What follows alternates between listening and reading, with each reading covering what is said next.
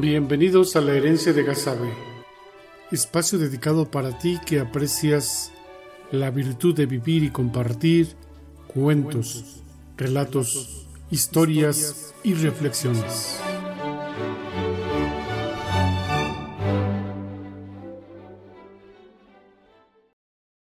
Capítulo segundo. La profecía de Tezcatl. Narra la historia de un extraño designio acontecido en el sacrificio de prisioneros en la culminación de las guerras floridas llamadas Xochiyaóyotl, y donde los sacerdotes aztecas exponen al gran Moctezuma Ilhuicamina su intervención para develar su significado. El gran Cihuacóatl Tlacaélel sugiere al monarca azteca la implementación de una misión secreta integrada por dos valientes guerreros águila, Iztacóyotl y Quinátzin, que son provistos de atuendos de pochteca o comerciante y de un grupo de tamemes que ayudarían a cargar mercancías hasta la Huasteca con el propósito de encontrar al gran chamán Cuauhnahualli, que tiene poderes para ver el futuro. El grupo, llegando a la ribera del lago de Zumpango, es recibido por un grupo encubierto de guerreros y conducido a Tequixquiac, donde descansan para continuar su viaje al día siguiente. Mientras tanto, en la gran ciudad de Tenochtitlán, el sol aparecía en el horizonte sobrepasando las grandes cumbres del Iztaccíhuatl y el Popocatépetl. Las actividades sucedían de forma normal y enviados de Tlacaélel llevaban mensajes a los familiares de Iztacóyotl y Quinátzin avisando que estarían en una misión imperial por algunas semanas y que por tanto deberían aguardar hasta entonces. Iztacóyotl y Quinátzin, repuestos del primer día, levantaron a su gente para continuar el camino y, agradeciendo al jefe de la guarnición, continuaron avanzando hacia el norte. El éxito de su empresa dependía de pasar desapercibidos y parecer unos simples comerciantes que transportaban productos de ixle, costales, ayates, petates y cinchos elaborados con fibra de maguey. Sus pies estaban protegidos por sandalias de cuero de venado y grebas bajo la rodilla. Sus ropas confeccionadas con algodón cubrían su cuerpo con tilmas bordadas, maxtlas bien ceñidas, y para representar mejor su papel de pochtecas, comerciantes, lucían aretes de jade y narigueras de hueso con una diadema que sujetaba como un puño detrás de la nuca la gran cabellera negra, que adornaban finalmente con una o dos plumas de huaxolotl. Apenas repuestos del día anterior, enfilaron de forma discreta por el camino que lleva a Mixquillahualan, que es el lugar circundado de mezquites, donde refrescaron un poco la inclemencia del calor en sus cristalinas aguas de su caudaloso río. Más tarde, casi al oscurecer, llegan a Ixmiquilpan, lugar de cultivos como navajas, dominado por los otomíes, y llamando la atención de los lugareños, fueron interceptados por un grupo de vigilantes que revisaban a todos los viajeros.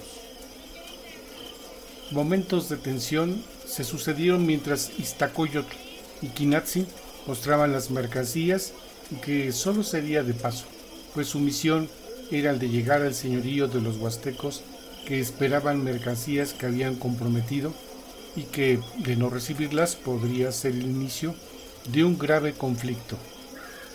Finalmente, uno de los caciques de la comunidad, Ocapizcli, les ofreció hospedaje y alimentos para pasar la noche. Una vez en la casa del cacique, Iztacóyotl y Quinátzin encontraron otro grupo de comerciantes de figuras de barro cocido provenientes de la región Tarasca, al mando de Iripán, que lo mismo había sido recibido y alojado con sus cargadores en la casa del cacique. Aunque en otro momento sus pueblos no llevaban buena relación, a Iztacóyotl y Quinátzin por lo encubierto de la misión, no les quedó más remedio que asimilar su papel de comerciantes pochtecas y sobrellevar el contacto que la ocasión les proporcionó. —¿Así es que se dirigen a la Huasteca? —preguntó Iripán. —Nuestro destino es el mercado de Tamazunchale. Ahí llevaremos las mercancías —respondió Iztacóyotl, encubriendo su verdadero destino. —Pues aún falta buen trecho de camino. —Es verdad, pero veo que su grupo traen a un hombre herido —aseveró Quinátzin, observando a un hombre con algunas heridas en cabeza y hombro. Iripán respondió con una expresión apesadumbrada. —Esto nos ha retrasado unos días, pero afortunadamente traemos consigo a un buen curandero que lo procura con hierbas y elementos naturales. Esperemos permanecer un par de días más antes de emprender el camino a Meztitlán. Y añadiendo Iztacóyotl, le expresó a Iripán lo siguiente. —Pues la verdad deseo que los dioses otorguen la sanación a este hombre. —Muchas gracias, honorables señores Iztacóyotl y Quinátzin. Os dejaré descansar, porque ustedes parten al salir el sol.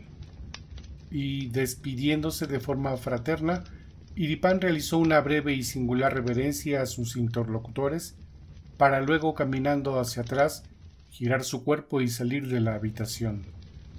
Quinátzin comentó a Iztacóyotl en voz baja. —Iripán el Tarasco parece un buen hombre que conoce y sabe mucho de estos caminos. —Así parece, pero no debemos de confiar del cacique y su gente. Será mejor estar alertas mientras estemos aquí. Los integrantes del grupo, incluidos Iztacóyotl y Quinátzin, se turnaron para hacer guardias durante la noche y permanecer alertas por si acaso fueran sorprendidos, pues las actitudes de los otomíes no habían sido del todo confiables.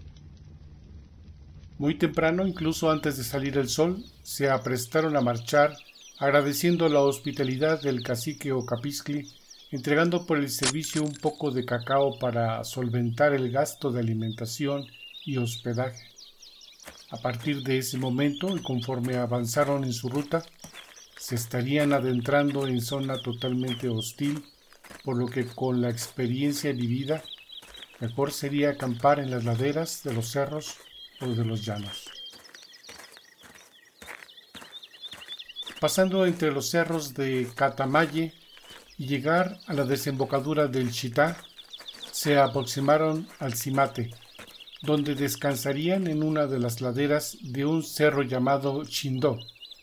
De acuerdo con el reconocimiento del mapa, a partir de ahora iniciarían el ascenso por la sierra escarpada y de fríos bosques. Durante la noche fueron despertados por el grito estremecedor de una mujer que, de forma evanescente, avanzó por en medio del bosque y que algunos de los tamemes del grupo relacionó con la mujer con cabeza de serpiente llamada Cihuacóatl. Minutos después, a este acontecimiento una densa neblina cubrió toda la zona, haciendo imposible tratar de verse unos a otros. Solo las voces de los caballeros Águila se impusieron para poner calma en el grupo.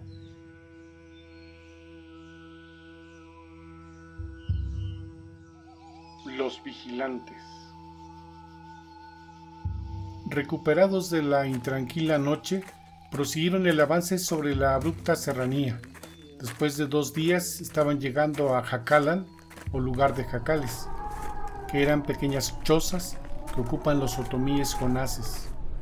Aquí la presencia de un águila real sobrevoló por encima de su posición en varias ocasiones, como si con ello vigilara sus movimientos y dirección de trayectoria. Un viejo anciano del lugar, señalando al águila, se dirigió al grupo diciéndoles: «Ese es un águila nagual, que desde el arribo de ustedes a esta zona vigila cada uno de sus pasos y movimientos. Tengan cuidado porque, como nahual, es un férreo defensor de sus ancestrales etnias. Llegan a ser en extremo hostiles con los desconocidos». Quinátzin adelantó su comentario. «Pierde cuidado, viejo anciano, que de costumbre nos mantenemos alertas y solo es nuestro menester llevar mercancías. Que así sea, porque el águila nahual mira la lengua, pero parece observar más el corazón. El viejo anciano de canoso pelo, rostro seccionado por las profundas arrugas y de tez morena, no se equivocaba al decir esto. Su amplia experiencia le hacía reconocer a esos guardianes que vigilaban los territorios ante el arribo de extranjeros. Pocas horas después, dentro de una cueva ubicada cerca del poblado de Coscatlán, el águila nahual se introducía por la oscura entrada y a poco de pasar por el umbral, la transformación grotesca del águila, al ir caminando, comenzó a dar forma a una silueta humana hasta que, transformado completamente, llegó ante la presencia del gran chamán Cuauhnahualli. Ante la débil luz de las llamas de aceite, un guardia extendió al recién llegado una tilma para cubrir la desnudez de su cuerpo. Con gran parsimonía y sentado sobre una piedra labrada, la voz del gran chamán abrió sus labios para decir: «Honorable águila nahual, ¿qué te trae por aquí?». El nahual, inclinando la cabeza y sujetando la tilma fuertemente, con su mano cruzada al hombro respondió: «Mi señor, solo para informarle que un grupo de mexicas, disfrazados de comerciantes, se aproximan desde Jacalán hacia esta región sin poder descifrar cuáles son sus intenciones. No logro percibir maldad alguna, pero sí poseen dos de ellos mucho arrojo y valentía. ¿Desearías que alertemos al cacique Mayolotl para que un grupo de sus guerreros les tienda alguna emboscada para aniquilarlos?». «No, prefiero conservar sus vidas hasta saber cuáles son los motivos para venir hasta nuestro territorio. Dejad primero que sus bocas hablen». «Así se hará, gran chamán».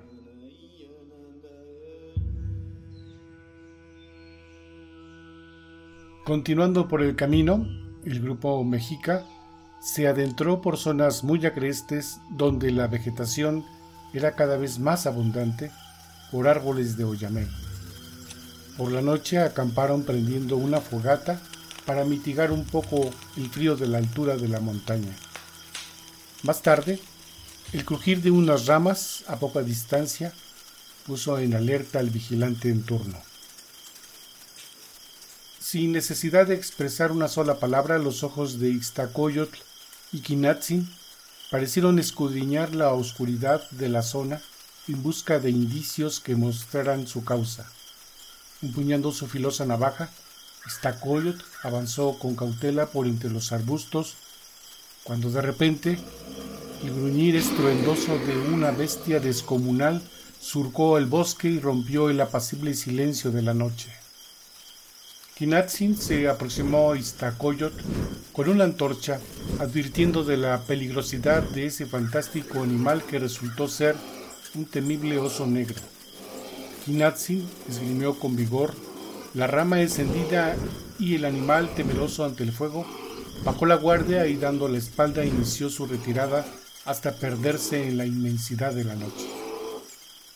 A la distancia, los ojos de un coyote aparecieron brillar ante el reflejo de la pálida luz de la antorcha improvisada.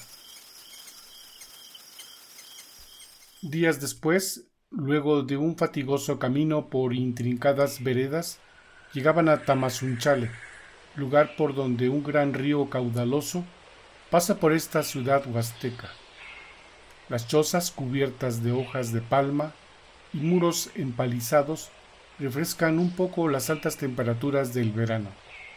La exuberancia de la vegetación, la humedad, el incremento notable de la temperatura y el aroma perfumado de los floripondios le dan el toque muy característico a la ciudad. Los habitantes, dedicados mayormente al comercio, compraban y vendían mediante trueque diversos alimentos como chile, maíz y frijol, Animales de diferentes especies, incluidos pescados, completan la lista básica. Objetos utilitarios como jarros, comales, petates, molcajetes, ayates y mantas se podían ver provenientes de diversos puntos cardinales. La venta de esclavos, que eran revisados minuciosamente para determinar la fortaleza para el trabajo y con ello estimar su precio. Estas eran algunas de las actividades que se observaban en este singular tianguis, caracterizado también por el gran bullicio que genera el comercio de cientos de personas que llegaban de diversos poblados de la sierra. Iztacóyotl y Quinátzin llegaban para sumarse al comercio de sus mercancías. Sin embargo, la autorización para vender los productos dependía de la mujer gobernadora, que exigía el pago adelantado de cacao. Una vez pagado el impuesto, establecieron este lugar como centro de operaciones y, acampando sobre la ribera del río, durmieron por la noche para dedicarse a ubicar la cueva del gran chamán Quinátzin e Iztacóyotl. Dejarían a cargo a los tamemes de la venta de los productos.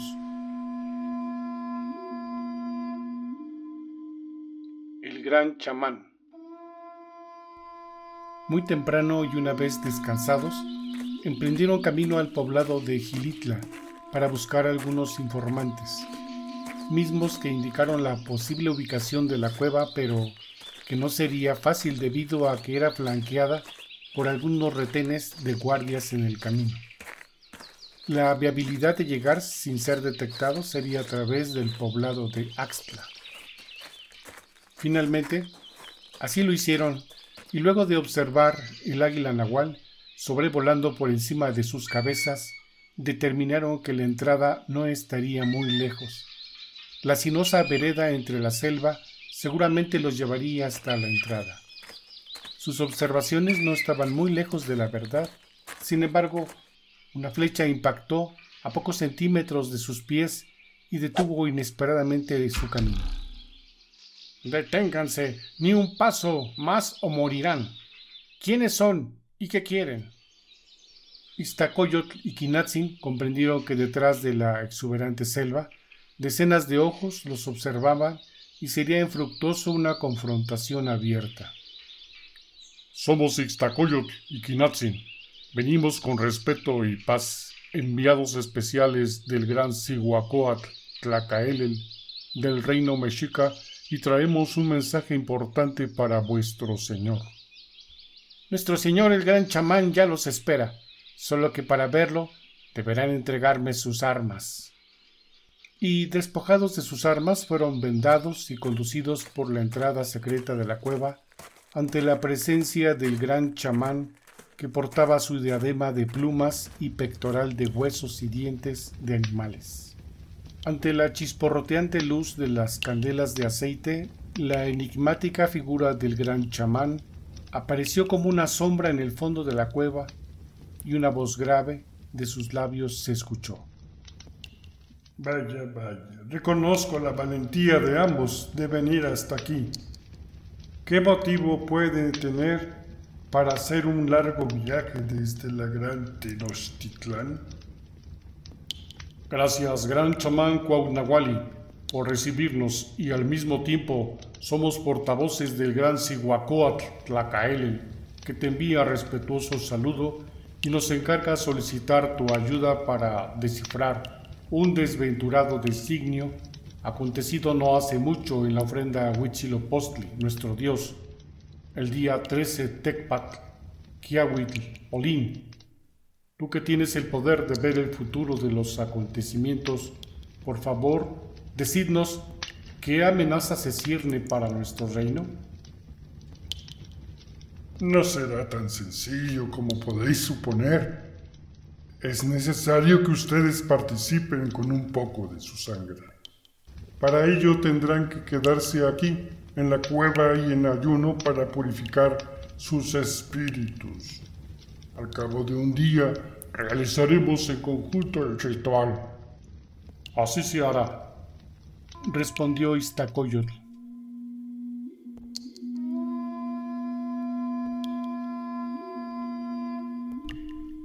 En nuestro próximo y último capítulo, descubra qué sucederá a Iztacóyotl y Quinátzin en esta inesperada aventura sobre la profecía de Tezcatl.